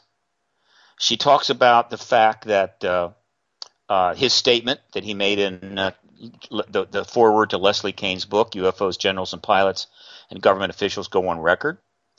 Uh, she talks about his X Files uh, session. Uh, and she talks about his February the 13th tweet. And then she says this Mr. Podesta declined to comment for this article. In other words, the New York Times called him, and he did not respond. Why? Because if Podesta gets into a quick Q&A with a major paper, there's no way he's going to be able to dodge the inevitable, which is what happened in 93 to 96. What is the Rockefeller Initiative? What took place? We have the documents, we've seen them online. And the moment that discussion starts, things escalate very quickly. And that's what they're trying to avoid. That is the line that if it gets crossed, the jig is up. Now, they can cross that line anytime they want. Podesta can call up any number of reporters, Maureen Dowd particularly, and just say, "Look, uh, you know, you got an interview with the candidate." Now go, "Great, when?" And then just say, "By the way, when you do this interview, make sure you ask her about ETs." Um, right. Bingo, it's done. But they haven't done that. They're not proactively prepared to cross that line. And so he, but he, and so eh, with that, he's, he's he didn't want to be forced into it. So, but you know how serious it is when the New York Times does a very legitimate, comprehensive article on the UFO ET Rockefeller Initiative connection of the Clintons, mentioning me, mentioning Paradigm Research Group, mentioning it all, meaning this is serious. This is no joke piece. And when the one of the principles of the article and the campaign chairman to the to the to the to the real principle of the article, the candidate Clinton, is unable to even comment are you starting to get the picture now? Yes. Mhm. Uh, There's it's been pretty- nothing like this ever in the 70 years since Roswell. Have we even come close to what we're seeing now? Wow. This is why we have you on. Uh, how did that make you feel as far as, you know, just getting personal for a second? Come on. We're, that must have been a high, a, a high for you. Like, I was very pumped up. I was very pumped up when I when I when I knew I was going to give the interview to the Times. Uh, it is a long time coming. Yep. And um, uh, and since then, my God, that was on May the 10th, and then the floodgates open. Washington Times article, uh, Hillary Clinton and UFOs, Der Spiegel, uh, the London Times. Believe it or not, the Times of London finally did something. It's the only piece they've done. Hillary Clinton, the truth is out there. Then Public Standard, Pacific Standard Magazine did an extensive interview on me. Washington Times article. Hillary hails a flying saucer to the White House. Chicago Tribune. Will the next president open the X Files? Daily Express, May 20. Uh, White House dodges alien question. That was when, when when the question. Four reporters now have brought it up in the in the in the White House briefing room. That took place in May. Uh, and then Chicago Tribune again, May 20. Uh, Hillary Clinton offers out of this world possibility. MSN jumps in May 25. and Okay, then New we- York Daily News, and on and on. It just continues. On and on and on. I don't know. We've got Right. we've got a half hour left. So here's where I want to go with this because you've described the recipe for this open window of opportunity. Yeah, you're seeing how it's coming together. Oh, explicit detail. I mean, uh, exciting, exciting. Well, unless Trump gets elected. Well, hold on. I, Hold- this is going to happen, bef- hopefully, before there's an election. That would be the trump card. Yep. that That's happens. what, St- yeah, and that's what Steve's talking about. He's talking about Obama doing this, and there's a lot of reasons that come to mind why that would be perfect timing. Now that I think about it, but I guess here's where I want to go with the last half hour because mm-hmm. this audience can now go, if their blood is boiling, which it should be at this point, over to your website to read some of this stuff. Because I know after this program, I'm going to want to deep dive into Rockefeller more because I thought I had a little bit of knowledge about it, and I guess I must have been wrong. Um, or I didn't know enough. I want to know more after hearing this. I really do, because it sounds like such a major event in our history that Turns is out to be. to create out the to be. tipping point. Right. Yeah. Uh, and, and really pushing that needle. So let's go here with the last half hour. Because I know we even we even missed a break. Do we have to break? No, we're good, right? We no, we have to break. Yes, sir. You got We it. have to. Okay, let's Yep. take a break. Where I want to go next is I want to hear from Steve what that day might look like when the, the hand is forced, so to speak, um, if it's at a debate or uh, somewhere else, in what venue, what would be the aftermath, and how this audience all over the world, with the power of what you speak of, the internet, Twitter, etc., social media, how they can get involved to support you and that's what I want to talk about in the last half hour when we come back. Ufonaut Radio, Jesse Randolph, Chris J. Brown, the angel of ufology, and of course, the Fox Mulder of the Truth Embargo, Mr. Steve Bassett of PRG. Coming back in a couple of minutes. Ufonaut Radio on a Monday night. Thanks for being here.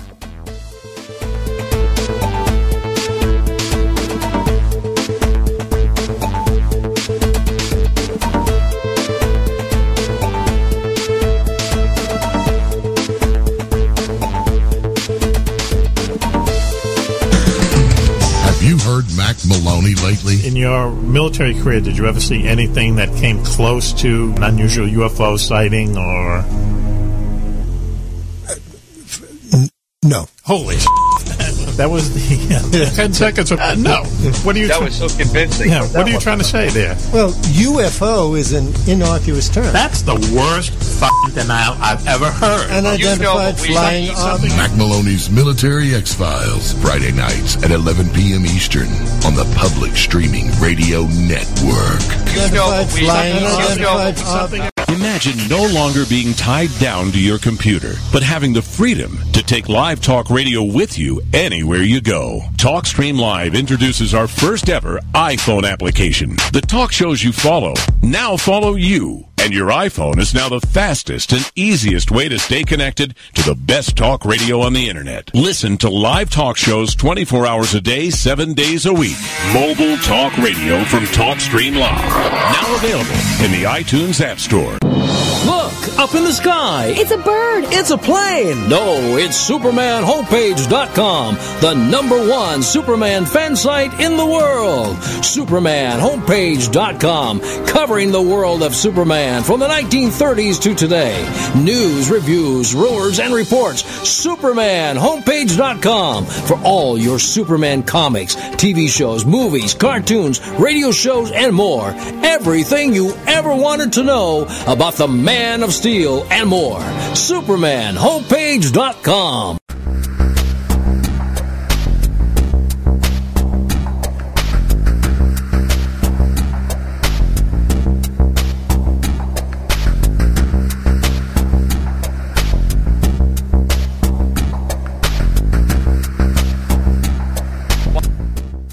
Welcome back, Ufonaut Radio Monday night with our guest Stephen Bassett of PRG, of course, the godfather of the that the godfather of the disclosure movement. I like to refer to you as. what, Angel, help me there. The Godfather, yeah. Godfather. Just when he thought he was out, Yeah. Clinton pulls him back in. That's right. Back in, yeah. And I don't mean- have my harmonica here to play the Godfather for No, me. he doesn't. Yeah, He doesn't. but that would Yeah, I be mean- cool if you did, yeah. First hour And I was, can. Was pretty eye opening, I have to say. Uh, th- but th- the last half hour where you pulled it together and you really start to see why there is a window. At first, I wasn't with you.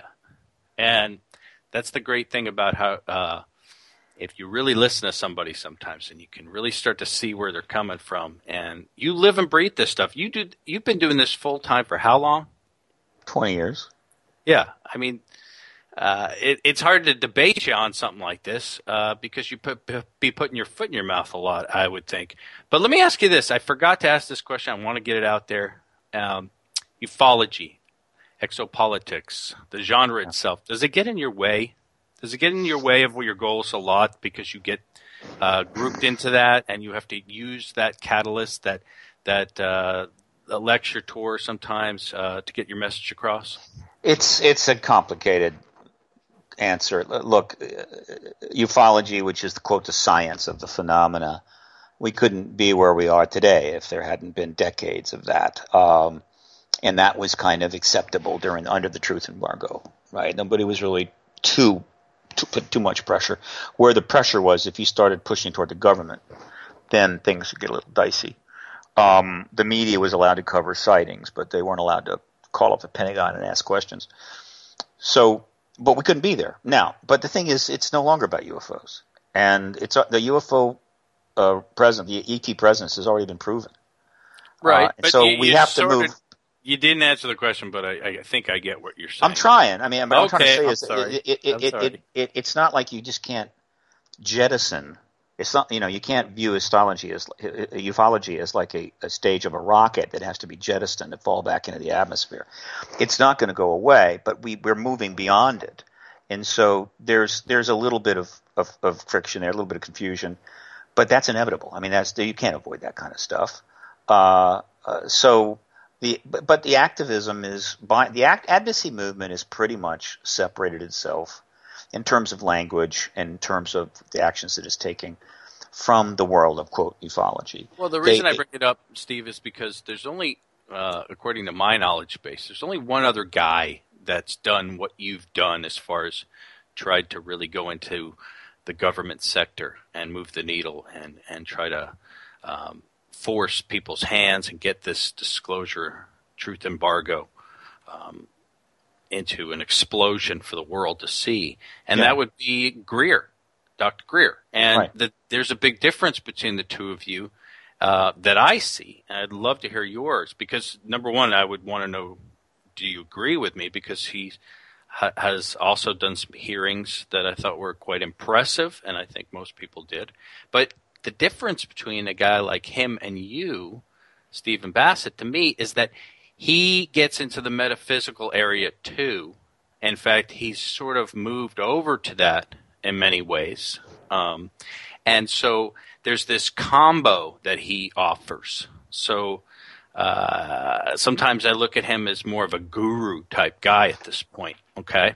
And also, he is doing a lot of experimental stuff. If you want to call it science, that's fine. Some people think it's not. Um, the point I'm making is is that you're, more of a hardline, straight shooter kind of guy. You're a mainstream guy, and that's where I see the difference between you two. My question is, do you agree with that? And the second part of the question is, why aren't you guys working together? First of all, the differences between me and Greer, me and anybody else, are what not not what's important. What's important is do we have the same fundamental goal? And by and large, everybody in the advocacy movement that I'm dealing with uh, has the same fundamental goal: it's disclosure, the announcement of the extraterrestrial presence by heads of state. Um, and so, in that sense, we're fine. There's no problem. Uh, but we are different, and we also have different approaches. And for that reason, he's he does his thing, and I do my thing. Uh, and that's true of a lot of people. Uh, this is not a field that makes it easy to work in highly collaborative ways. We don't have the funds. We don't have brick and mortar operations. We're operating in cyberspace. But there's activists working in a number of countries, particularly up in Canada, and that overlaps with the U.S. But right now, you know, only a couple of people, private citizens, have engaged the government uh, to the degree that Greer I have. Right. And because Stephen got off into, I think, some other areas, uh, and I stayed focused on Washington, I'm kind of out in the front at this point in terms of dealing with DC. He's in the he's involved in making a second movie. I'm just completely involved in, in confronting a political. Do you campaign. guys compare notes? Have you had lunch? Do you guys no, we don't. tennis? We don't need. No, of course not. We don't need to. I don't. I don't have lunch hard and play tennis with anybody. I'm a free floating activist working from a computer screen, man. Uh, this is a, this movement is in cyberspace. It's unlike any advocacy movement really before it. Uh, and by the way, cyberspace and the computer and the internet is the only reason we're going to succeed. Is one of the few reasons we'll succeed because without the internet, we could not do this.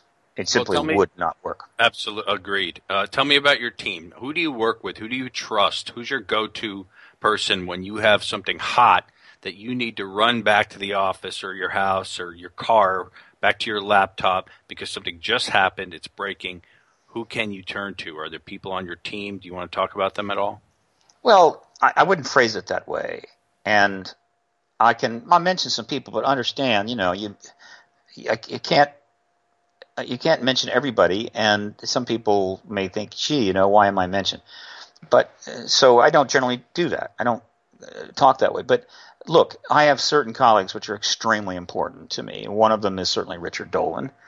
Um, his work is critical to to this field, critical to the advocacy movement because what what he's his writings and the books he's putting out, and of course Grant Cameron, who has uh, compiled all the UFO or the ET president materials at his website presidentialufo.com, and of course obtained the documents uh, confirming the Rockefeller Initiative. These are two very key people. Joe Buchman is a very close confidant. He's a he's a political activist. He's running for, uh, by the way, he's running for Senate as a libertarian. Uh, House of the state senate in Utah, I think District 14 this year, and hey, he's got a chance to win. Um, and and uh, there's but there's a limited number of people that I that I that that it's it's not so much that some are less important than others. It's just that the work that particular work they're doing fits and and and and, and is compatible with what I'm doing right now, right? Uh, and so that makes them important. But believe me, I, I, I have contacts with hundreds and hundreds of researchers and activists and witnesses uh, and interact various times. I've got probably over 300,000 emails um, going back 20 years. So again, it's an activist movement moving forward. But what's on the plate right now is what your people need to know about. And look, what I just described is very difficult to put in words. It's very difficult to follow uh, they go to paradigmresearchgroup.org and click on the uh, the link there near the bottom of the page, unprecedented political media coverage. And if they start at the top, this is the way this page is designed, and they just start reading down, then they go through the Clinton team events that I was talking about, and then underneath that, they get to some of the key highlighted stories, which are highlighted with graphics. And then underneath that, they can see some of the media coverage, the, the television coverage of, of this, which has been very limited, and then the little television coverage of my work directly. And then underneath that is hundreds of these articles listed chronologically when they can spend hours reading these things and just see this unprecedented coverage. Now, one of the linchpins to what's going on right now is television. And here's the problem with respect to the truth embargo, the print media is breaking away from that embargo very quickly. Not only because print is broadened so much horizontally, there's so much print, not only different newspapers, but also different websites, uh, news websites, and all this. And so I'm working with 28 print journalists right now with 28 publications as an official source on direct communications with them, real time, and they've already written dozens and dozens of articles, and they're going to write a lot more. But obviously, TV is really important to America. That's where they get a lot of their news. And the TV networks are the most compromised by the truth embargo, meaning the three network news operations, ABC, NBC, CBS News, and the three cable operations, Fox, MSNBC, and CNN, are locked up in this truth embargo. Really compromised. It's it's awful.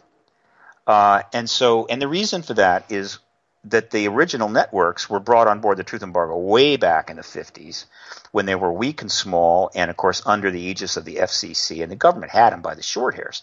And essentially they had to do whatever the government wanted them to do. Plus they'd already been cooperating during the war and so so they were locked up. And then when the cable networks come in later the trouble with the cable news operations is they have such small audiences that they're literally fighting for their survival all the time and and competing with each other uh, for viewers, and this issue is dangerous for them.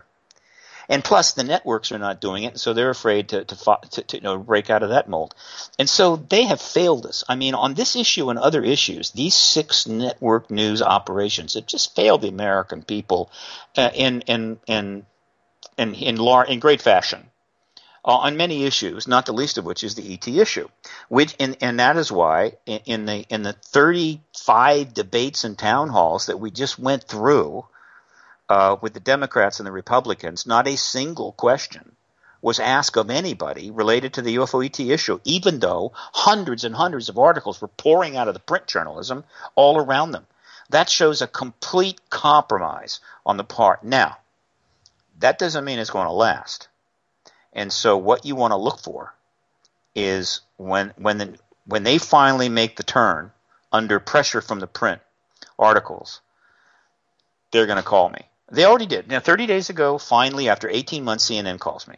Okay, so they say we want you to contribute a segment to uh, some some material to a segment by Jeanne Moos. Well, Jeanne Moos does the the uh, the humor takes on CNN. They're very good. I love them. I love Jeannie. She's great. But there was no way I was going to contribute without knowing how it was going to come out to a comedic segment on the, on this issue. Sure. And so I declined. They got Stan Friedman. He did fine. They did a little take. It wasn't that bad. And that's it. That's what CNN has done. Right? And then ABC News calls me for a Sunday night thing, and I wanted to do that badly, but unfortunately, uh, they called me. I was in London. They get me in time. So it took 15 months. Finally, I get two calls. I these calls are going to come, and I'm going to start turning up on the news shows.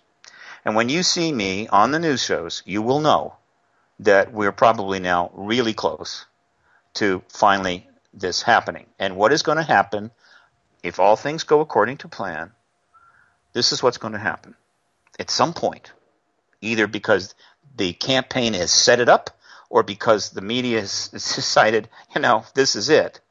Secretary Clinton is going to be confronted with very specific questions about the ET issue, the history of the Rockefeller Initiative, her husband, and so forth in this issue by a journalist that cannot be blown off.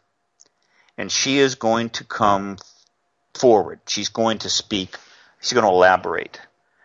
And when that happens, all of the rest of the media are now freed up. In other words, they've been given a full license.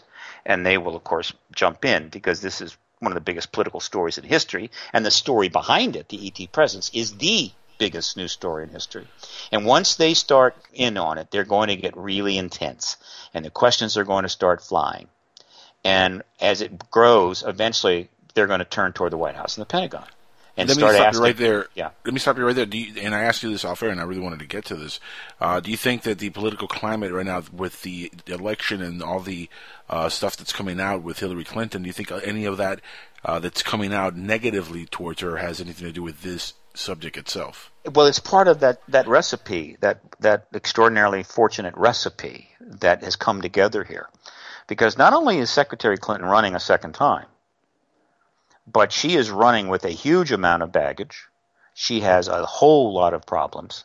This is no cakewalk, no guarantee. She's already been taking heavy hits for months and months and months. And now she's got a candidate who is virtually a on uh, you know he has no he has no uh, he has no no boundaries. He's capable of doing anything. And and everybody knows that the Republicans are putting together a absolute vicious tsunami of attack ads. And so she is she is facing one of the most difficult, unpleasant elections that anybody could imagine, as the first woman uh, nominee in history, and she could easily be defined very quickly and start losing in the polls. She's already even. She's even behind in a few polls. Within 30 days, if the attack ad score hits, she could be down 10 points. So yep. she's got a major problem. And this is where it gets really interesting because I spend a lot of my time trying to climb inside John Podesta's head. I hope it doesn't bother him, uh, but I do uh, because I have to. Trying to look at the situation from his point of view. And from that point of view, here's what I see, and it's not that complicated. It's a simple equation that he has to solve, and he has to make his call very soon. He can play the ET card and allow this thing to explode, ultimately leading to a, a disclosure announcement by Obama, and do it soon, very soon.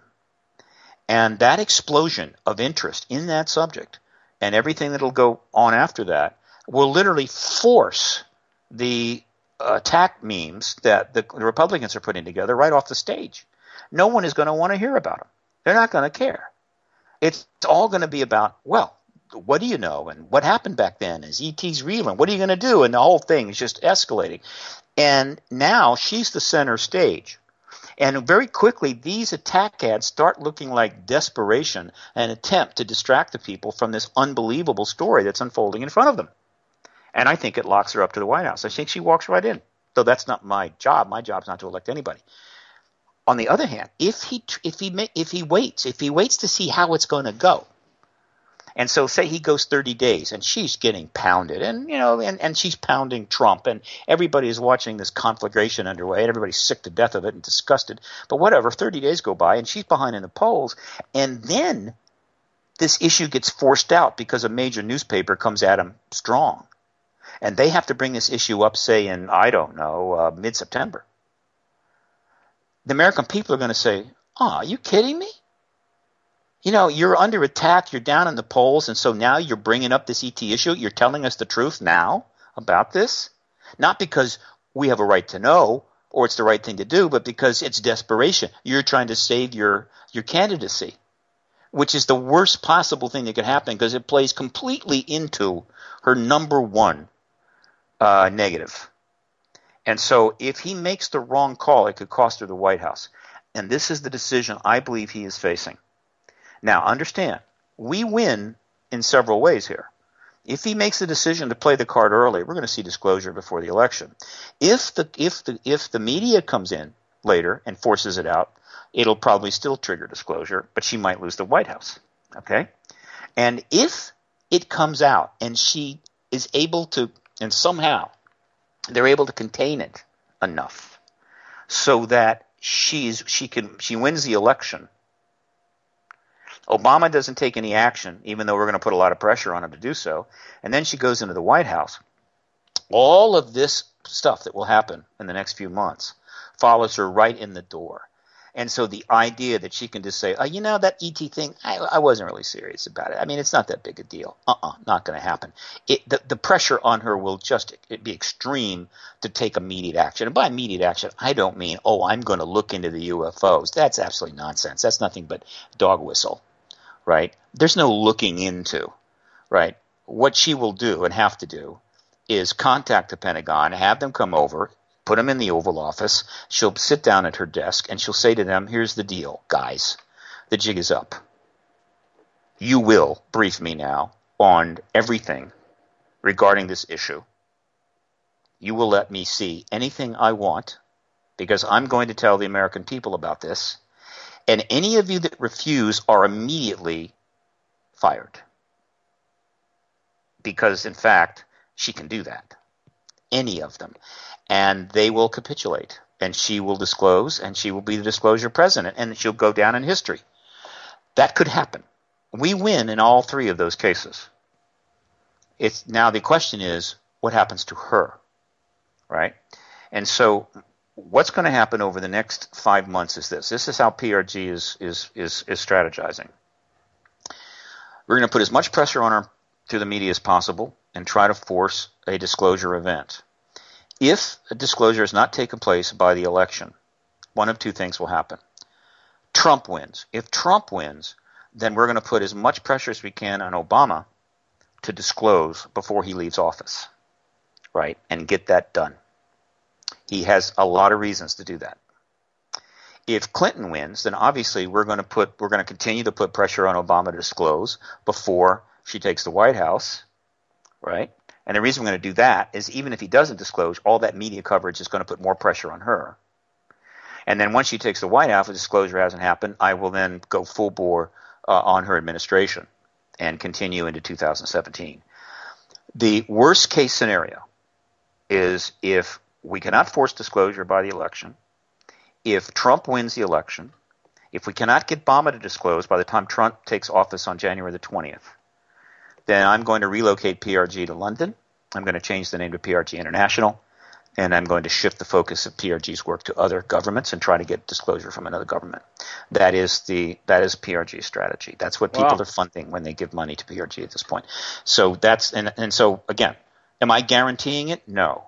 But anybody that goes to this coverage page that I've told you about and goes and starts at the bottom and goes starts at the top and goes to the bottom, by the time they get to the bottom of this page, I guarantee you they will um, they will understand that what is going on is unprecedented in the 70 year history of this phenomena, that it is extraordinary and it is coming together very rapidly, and that if it were not for the truth embargo, this whole thing would have blown out already.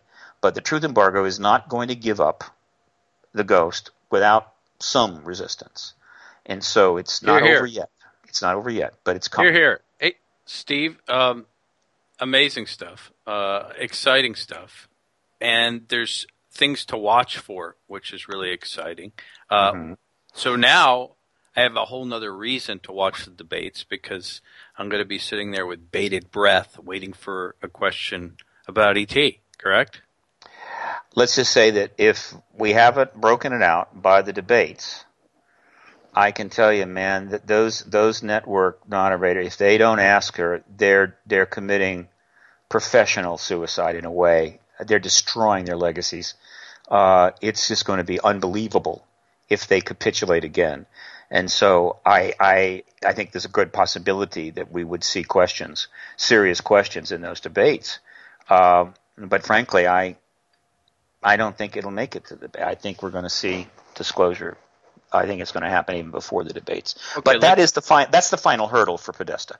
If he can get her through the three debates, I think at the end of those debates, if, if the TV people have, have continued to fail us uh, and ask no questions, he may then decide, okay, I think we can make it all the way, and then it could get interesting. Uh, we'll see what happens. But again, uh, the the way this ultimately plays out is, and the reason why there is a huge upside for certain parties is this: if Obama discloses, he becomes the disclosure president, one of the greatest legacies in all of presidential history. The Democratic Party becomes the disclosure party, a huge legacy for them. The Clintons, because of all their statements in the last two years, plus the actions back in '93, uh, plus Podesta statements in between, all of that, they get grandfathered in as, "Hey, you guys did a lot. You helped out. You know, you, you made history." They get grandfathered. They benefit. The American people benefit, obviously, because they finally get the truth. The only group that gets really screwed here, and you know, I'm not being partisan. It's just fact. Wait, will be the- wait, let us guess. Let us guess. Yeah, Okay, I'm going to say the industrial complex. Wrong. Oh, Republicans. Republicans. The Oh, Republicans see? did I- a I'm not paying attention. oh no. See, the Republicans have done nothing, said nothing. They've gone completely along with the truth embargo. They're completely out the loop, and so all of this will be unfolding, and they'll be soft. They'll be out off to the side, you know, looking at their shoes. Uh, it will be a catastrophe. The Republicans. Now, You know, uh, okay. that's the way it is. We got five minutes left, but what we didn't get to, and it's really not your bag, but I still wanted your opinion, if you give it in two minutes, was okay, what's the fallout? What do you think the fallout would be uh, the next day for the public if this came to the day after disclosure. the day after disclosure. Look, well, first of all, fallout is the radioactive debris uh, subsequent to a uh, nuclear explosion. So fallout's not the phrase.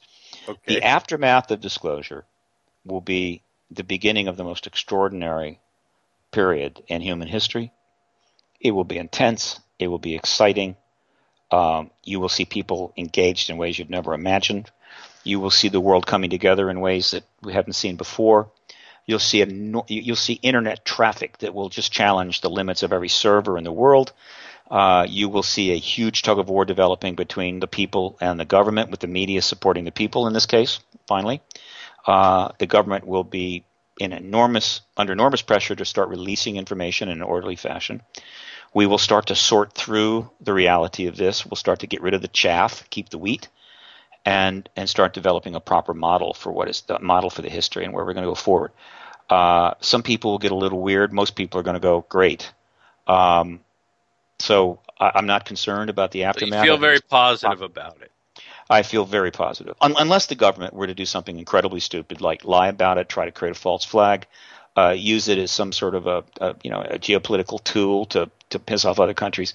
I mean, I, I can't put it past the, our government to do something really stupid because that seems to be their modus operandi now. However, Sure. this issue transcends even stupidity. I, I think I think it will force the the smart people in the room, the adults in the room, to come forward in a very big way and basically tell the children, the idiots, the fools, the narcissists, and the warmongers, look, you know, uh, step aside. Okay, you've had your time. Now uh, the adults need to take over because this is really important. This is the real deal. Um, and your silly games that you've been playing for ten thousand years, they just don't. They don't work anymore. Uh, so overall, I'm pretty optimistic. I hope not to be disappointed, but at worst, it will be a mixed bag where there'll be a lot of positives and some negatives, without question. A mixed bag, but in terms of being some sort of awful, uh, apocalyptic change, uh, no, uh, not a chance. Huh. Well, you know, I've gotten to about, I would say, five of the 25 questions I had for you tonight. And that's usually the tug of war with doing a Stephen Bassett interview because you have to get the fuck out of the way and let him talk. And you want to say something. Next thing you know, two hours have passed. So the only thing I can say to that is I'm glad I got out of the way. And the rest of the panel, I think, would agree. And I agree. I really enjoy hearing what's on the cusp of this mm-hmm. topic. There's only a couple of people we can go to. And you, what is so unique about a Steve Bassett, um, folks, is that he has always made himself accessible to this community. Okay? He has never said no unless he's not available. And he's usually available because he really eats, breathes, and sleeps this subject of disclosure. So tonight, I hope for all the people that had wondered what the hell is going on, are we making any progress? Is this subject relevant anymore? I hope you just got your answer for crying out loud. again, i- if pe- if people have not had the opportunity to read these articles, and and there's no reason why they would have, eh, then they may not get it, and uh, most and most people have not, and and they don't get it. But I tell you, all you got to do is go there to that page, paradigmresearchgroup.org, That's right. political coverage link. Go right to that. Start at the top. Go to the bottom. I guarantee you, you'll get it. Uh, and I, and it's obviously I'm intimately involved with all of this. I know, understand this, so that's why I'm I'm in a very positive, very uh, aggressive frame of mind on this. Uh, and yes, I have been positive in the past. I have projected the possibilities of disclosure in the past, uh, and I don't I don't apologize for that. Uh, but let me be clear: what's going on now is beyond anything that I have uh, seen since uh, this field in '96, and anything, frankly, prior to '96. To be honest with you, uh, going back all the way to Roswell. Uh, this is the best opportunity for disclosure we've had since Roswell, which would have, you know, kind of an extraordinary situation. Uh, but we came within hours, I think, of probably an irrevo- irreversible uh, uh, disclosure, small d disclosure process, which would have forced the government's hand.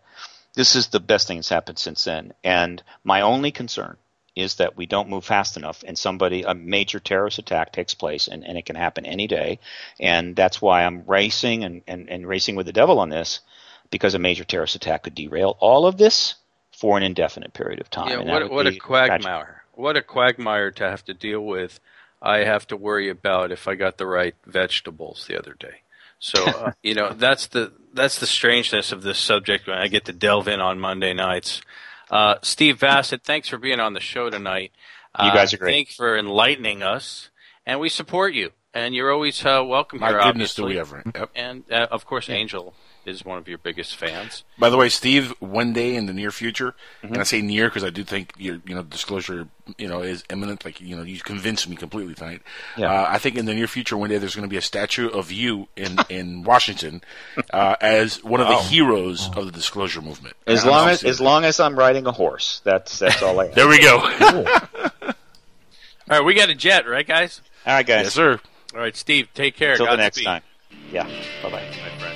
Okay, that was Steve Bassett, of course, of PRG, and that's the Paradigm Research Group. Yep. For everyone tonight, we have to run. We went a little late. I think it was worth it. Chris J. Brown, hmm? Angel of Ufology. I'm Jesse Randolph. Thanks for tuning in tonight to Ufonaut Radio. We'll see you next week.